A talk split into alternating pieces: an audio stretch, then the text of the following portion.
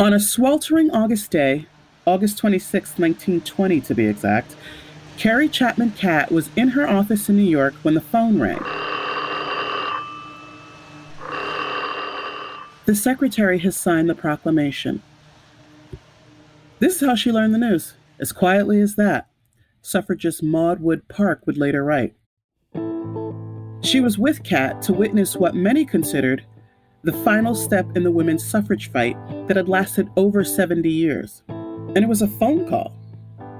Park wrote, We were all too stunned to make any comment. Of course, the Secretary of State was merely confirming what the suffragists already knew. The state of Tennessee had ratified the 19th Amendment, or the Anthony Amendment, as many were calling it by that time.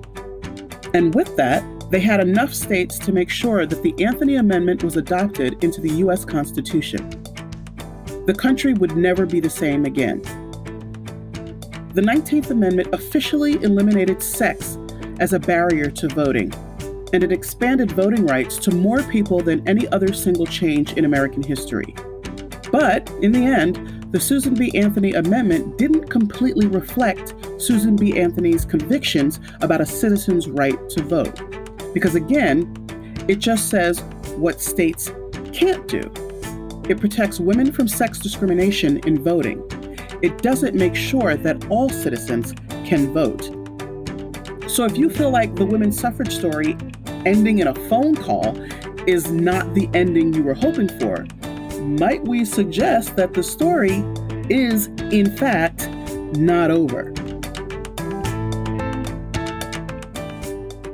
This is And Nothing Less, Episode 7 Failure is Impossible. I'm Retta. And I'm Rosario Dawson.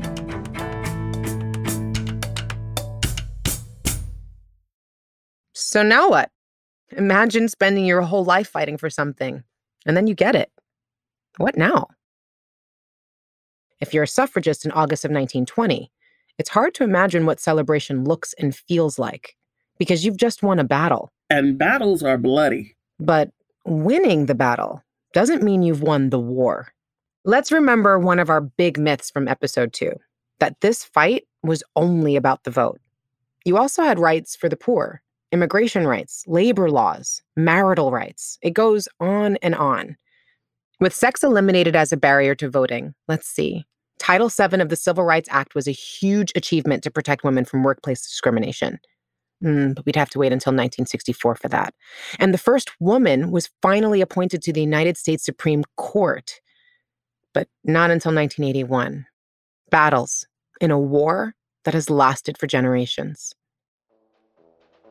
But let's go back to that fall of 1920. It was a presidential election year with a whole new set of Americans legally able to vote. That sounds like a lot of change. yes. But you have to remember that by this point, 15 states had already granted women full suffrage, so women weren't exactly entering the polls in one fell swoop. That said, big promises were made all around. Suffragists promised voters that women would clean up dirty politics with progressive reforms, and anti suffragists promised voters that dirty politics would compromise women's morality many suffragists argued for women's right to vote on the basis that women would do good things, would have a good impact on the nation, particularly by sort of cleaning up things. Kristi Andersen is a political scientist and the author of After Suffrage. The notion was very common that women were quite different than men. They had different interests. They they would act according to the public good. They would help children and protect the vulnerable. So I think there was the anticipation that that would happen and kind of excitement about it. In the end, Republican Senator Warren G. Harding of Ohio defeated Democratic Governor James Cox, also of Ohio, in that 1920 November election. Democratic President Woodrow Wilson had privately hoped for a third term, which was still a thing back then, but party leaders were unwilling to renominate the ailing and unpopular incumbent. The 1920 election itself was pretty much a foregone conclusion. People were really tired of the war. They were not very positive about Wilson at that point, the wartime president. They wanted to get back to normalcy. There was a post war recession, and what the Republicans campaigned on essentially was Uh, it's a return to normalcy. Thank God the bad stuff is over. Let's get back to normal. I still think women were generally excited to vote in that election. So, how many women voted? Well, Andersen says that's hard to answer. One part of the answer is we don't know really, because unlike today, where we know down to very small details who voted because of exit polls and surveys, there were no surveys. Voting places didn't keep count of how many men or how many women voted. Certainly, the number of people voting went up between 1916 and 1920, I think from 18 and a half million to 26, almost 27 million people. If you looked at the, just the 1920 election, it wasn't magically, a lever was not pulled that allowed all women to vote. And f- there were four or five southern states, I think Arkansas, Georgia, Mississippi, and Alabama or South Carolina, which really didn't allow women to vote at all. The amendment wasn't ratified until August. And some states had prior registration deadlines, So you already had to be registered. And they didn't they refused to change those for women. So basically women couldn't vote in the presidential election in those states. And in many other localities, the election officials made it difficult or refuse to make it easier for women to vote, to register, to get to the polls and so forth. So it would have been hard to imagine that there would be a huge turnout among women in that particular election. Full suffrage did expand opportunities for women to run for office, though this wasn't necessarily something suffragists included in their platform. The suffragists mostly did not talk about women being able to run for office as a possible result of suffrage. I mean, that I think they felt strategically wouldn't go over well. You know, that, okay, give the women right to vote, but we don't want them running things. And so that was not really talked about. You did see women in elected office before the 19th Amendment, but after, the numbers jumped. Between 1920 and 1923, at least 22 women became elected mayors of small towns in places like Red Cloud, Nebraska, and Duluth, Georgia. Bertha Landis became the first big city mayor of Seattle in 1926.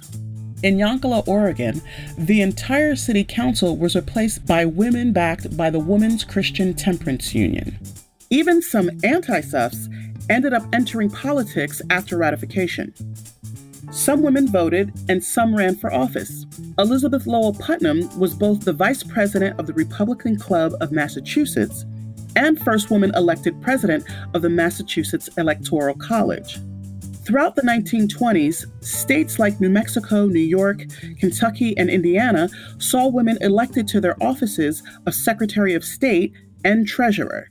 I found it really interesting to look at press coverage in the 20s as this started to happen, as women were elected more frequently to state legislatures and then to Congress and then to the Senate, how they were described, what the fears were, what their perceptions were of how they were treated.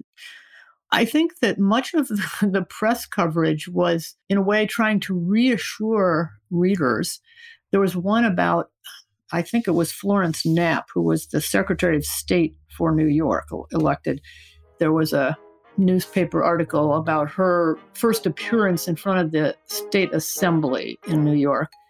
And they, they said something like, she was a vision in you know lavender dress and her voice was carefully modulated and feminine. And but she was standing up in front of the predominantly male maybe all male state assembly. So here she is in this position but don't worry she's still womanly and still wearing a nice dress and still speaking softly.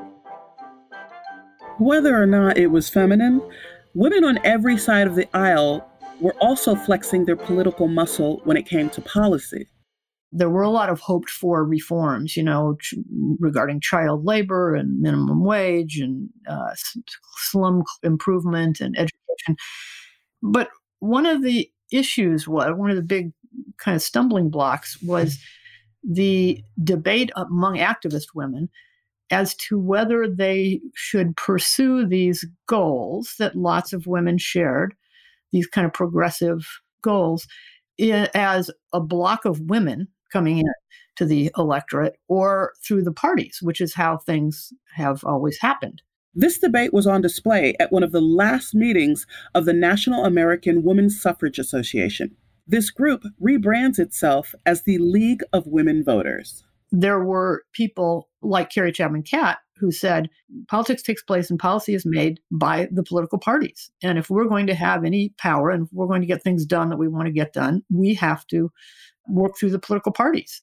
Not only, but certainly we have to work through the parties. Other people, Maud Wood Park, for example, who was the first president of the League of Women Voters, really thought that the League could take the lead in pulling together women, Republicans or Democrats, because they all agreed more or less on some of these policy changes that they thought should be made. And they should not necessarily stand outside the parties, but that women should put their energies into this women's movement essentially rather than work through the parties. One example of this block strategy was the formation of the Women's Joint Congressional Committee, or the WJCC. 20 organizations banded together, including the League of Women Voters, the National Women's Trade Union League, and the Women's Christian Temperance Union. And their first legislative win in 1921 was called the Sheppard Towner Maternity and Infancy Act. It provided funds to states for maternal and child health clinics to address the appallingly high mortality rates at the time. For the most part, though, the power of a women's voting bloc did not appear overnight, as some had predicted, if it ever appeared at all. In the early 1920s, women helped to only slightly increase overall voter turnout. And according to historians, they rarely flipped elections in these early days. The League of Women Voters needed to start a Get Out the Vote campaign as early as 1924, a mission that would continue for years to come. And at this point, we have to ask ourselves about the women who didn't vote and why. That's coming up on And Nothing Less.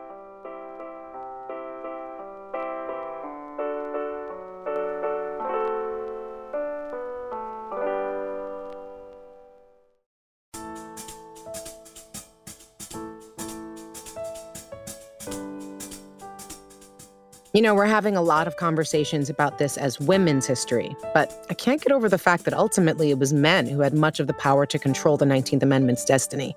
I mean, women campaigned and organized, and some even exercised the right to vote depending on where they lived. But men were mostly in charge at the state and federal level and would have the final say so on the amendment. But there's one exception. We need to talk about Jeannette Rankin. She was the one and only woman to ever cast a ballot as a legislator in support of the 19th Amendment. That's right. In 1917, she was a congresswoman representing Montana in the House. And listen to what she said If I am remembered for no other act, I want to be remembered as the only woman who ever voted to give women the right to vote. What a woman. But she should be remembered for more. Jeannette Rankin was born in Montana before it became a state and initially thought she'd study biology. But while traveling east, she saw how women and children were living in urban slums, and her life's mission changed. She ended up studying at what would later become Columbia University's School of Social Work. And she traveled even further west to Washington state to work at an orphanage. But Rankin was frustrated by working on one case at a time. She wanted bigger change. The suffrage movement offered her answers. Votes for women meant social reform, it meant laws to improve the lives of children and families. And while Rankin was living in Washington, it became the fifth state in which women won the right to vote. Rankin returned to Montana inspired and ready to work. And pretty soon, a group called the Equal Franchise Society asked her to address the Montana legislature. Now, this was a big deal. A woman in the state capital. So they needed to get their act together. You mean like put their adult magazines away or what?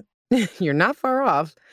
The legislators were told that day they couldn't use foul language. Smoking was banned, and spittoons were removed from the room. Rankin was welcomed with a bouquet of violets. I don't actually hate that part. but despite being so accommodating to Rankin, and despite her passionate speech, Montana women didn't win the right to vote for another three years. But that paved the way for Rankin's successful run for Congress. And while she was in office, she not only got to vote for the 19th Amendment, she stood behind her pacifist beliefs and voted against World War I. She did this again over 20 years later when she was back in Congress and voted against World War II. She was the only representative to cast a nay vote against both World War I and World War II. As she later told a friend, I have nothing left except my integrity.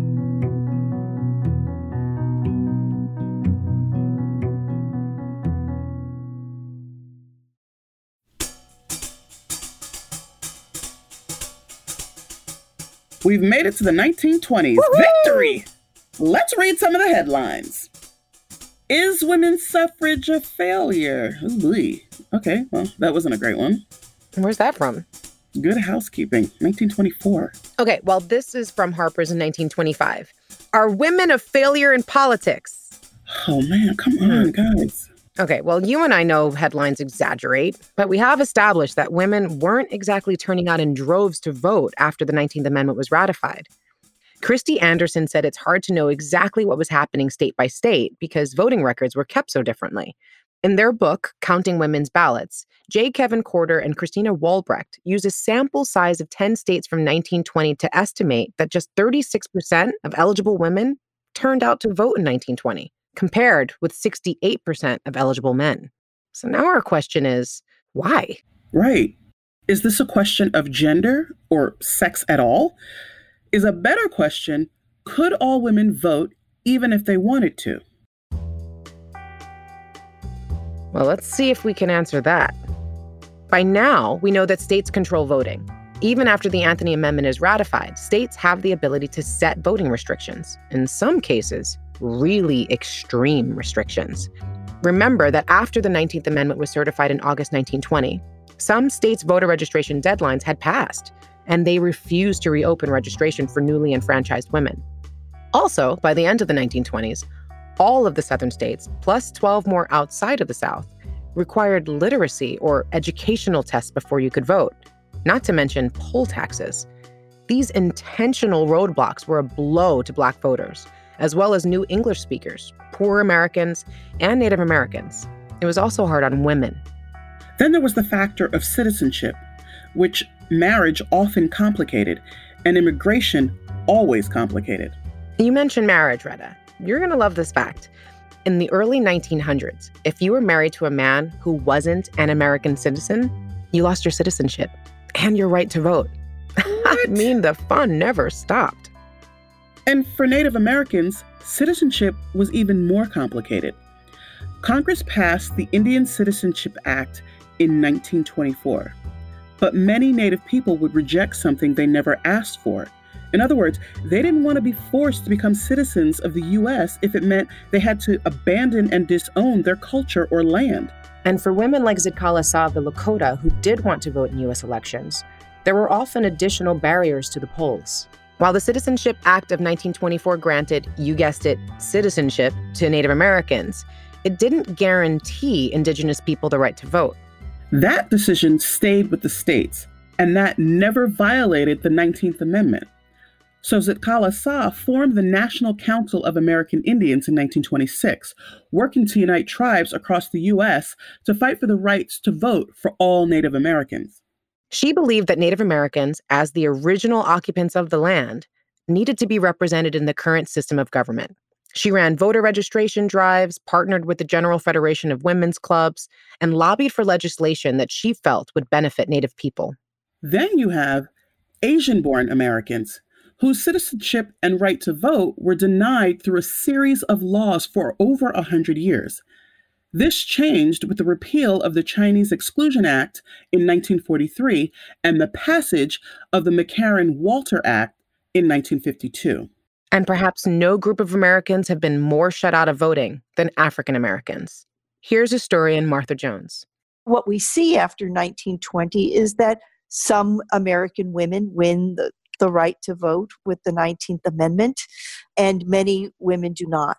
African American women in northern and western states will win the vote in 1920 and will go to the polls, become part of Republican Party politics with enthusiasm, with gusto, and um, very much become part of political machines and influence elections. They'll run for office even. And at the same time, in those southern states where black men have long now been disenfranchised by 1920, black women will become equal to their male counterparts, equal in the sense that they too will be kept from the polls by poll taxes and literacy tests. In 1920, some black women did manage to register to vote in the South, despite attempts to bar them. They fell through the cracks, you could say. But within a few years, that would get squashed. They were systematically subjected to the same tactics that black men had been for decades. One tactic was white people first registration, leaving African Americans to wait for hours.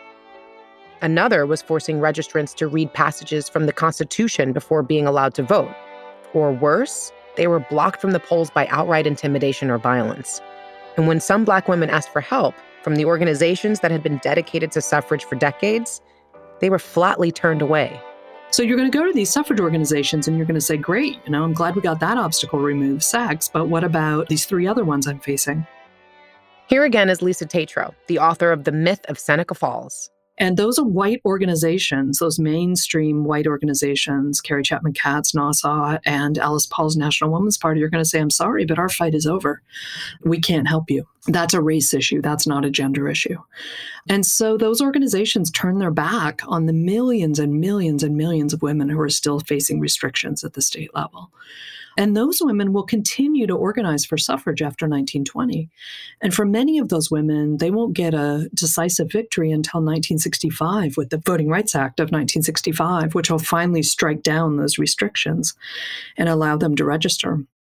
And for Tetrault and so many women and men who have dedicated their lives to suffrage history, it would be a mistake to think the story ends in 1920. That would be to ignore the women who were left behind that year, who fought for equality but never got to enjoy it. Which is why our centennial commemoration has to be more than a celebration, according to our experts. It has to be a commitment to keeping the history alive and a commitment to democracy. First, Alison Parker. It has to be a recognition of the fact that voting rights are always something that are hard fought for and you can never assume that winning on a kind of superficial level is enough. You have to fight to enforce those laws and those constitutional amendments. And if you don't have a unified front, it's going to be much harder to do. So, for people who are racial minorities, and if they don't have support from that white majority, they're going to have a very hard time celebrating.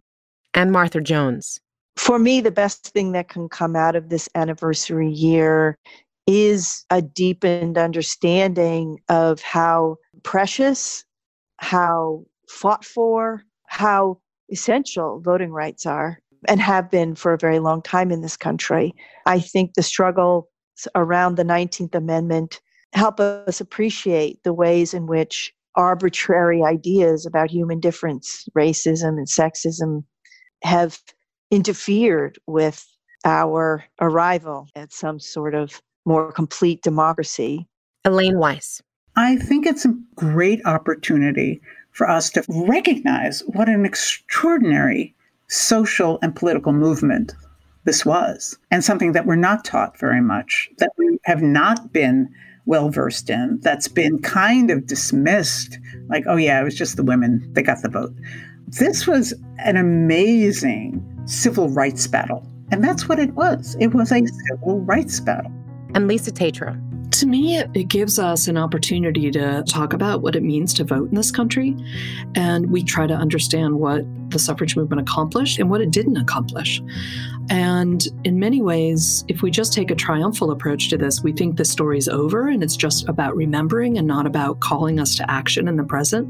When in fact, to me, what the 19th Amendment didn't accomplish was securing any right to vote for any citizen. And if we tell the story about there being a right to vote that somehow people are invested with, we think that if people don't have access to the vote, they must have done something to abridge their right. And in fact, that's not true.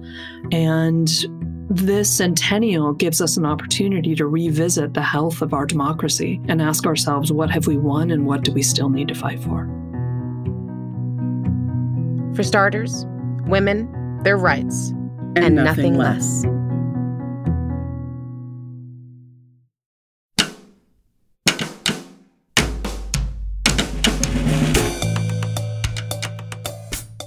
So the fight continues on. I think it's wonderful to be able to recognize some of the heroines and heroes throughout history that have made it, in some ways, a lot easier, and others, obviously, harder to continue to reach for that progress that we're still aiming for these days. Yeah, I mean, that was a long time. I mean, uh, the fight, not the podcast. No, we can I can definitely do this a lot longer. I do appreciate the perseverance. Their hearts were in a good place, even though they weren't necessarily always for everybody. And like you said, we're still working towards that true equality for all at the polls. And I, for one, am here for it. This all is still very sort of living and breathing history unfolding before us.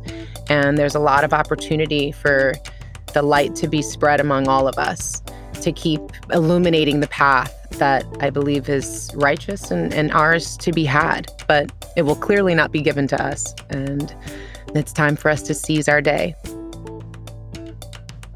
I'm Rosario Dawson. And I'm Retta. Thanks for listening.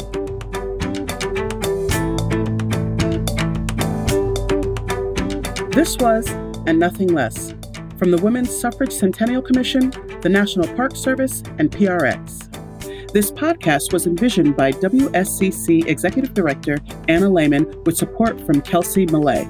The production team is executive producer Genevieve Sponsler, producer and audio engineer Samantha Gatzik, and writer and producer Robin Lin. Original score by Erica Wong, with additional music from Epidemic Sound. The historical content used to create these stories was brought to you by the National Park Service. Teachers can download companion lesson plans at go.nps.gov slash suffrage podcast. For even more suffrage history, visit the Women's Suffrage Centennial Commission at womensvote100.org.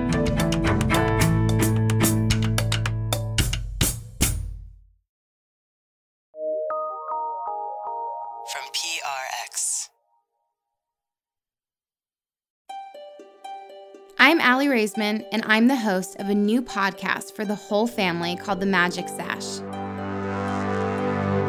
Join me, Lottie, and Isaiah on a time traveling adventure to learn about the fight for women's right to vote.